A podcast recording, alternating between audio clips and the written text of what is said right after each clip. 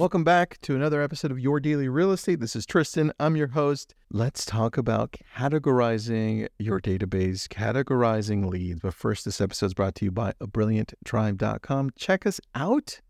It's where I help you through this whole real estate journey. I need you to level up. Join me. Now, categorization has probably been one of the greatest things I've done for my database. Do I do it every time? I try to. Do I screw up? Of course. But here's the gist of it, and this is a very short one. I need you to start with either buyers or sellers. And that means people that you meet that come through your website, open houses, door knocking, cold calling, it doesn't matter. I want you to categorize them.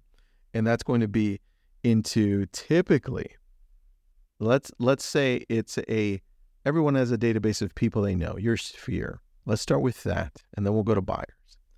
Your sphere is going to be either A, B, C, or D. A is people that have referred you business. Easy, right? You can just check back and say, Have they referred me business? Boom, they're an A. B would be people that would refer me business because I've asked. Pretty easy. You had the guts to ask, Hey, would you ever refer me any business? Easy. And obviously not like that, right? More tactful. C, it means they would refer you business, but you've just never asked. You're more like me. You're like, I, I assume in some cases, right? I'm like, oh, you know what? I, they're good. I'm, eh, they're friends. We hang out. I've never asked them, but I know they would, right? They know I'm in real estate. C. And D, they just would never work with you. You know it. They know it. It's never going to work out. That's A, B, C, D. Typically, that's what I have where my where I have my sphere, my database, my past clients. That's how I categorize them. If it works for you, copy it. If it doesn't, change it. Now, here's the buyer one. Buyer is A, B, C, and D. And I have an E, but we'll see if we get into it. A is somebody who is pre approved, like you have their pre approval letter. They've signed a buyer broker agreement, hopefully, right? And they're ready to buy right now, this instant. If they find the right home, boom, they're in. That's an A. B is somebody you know wants to buy right now, but you ha- don't have anything signed with them. They don't have a buyer broker agreement.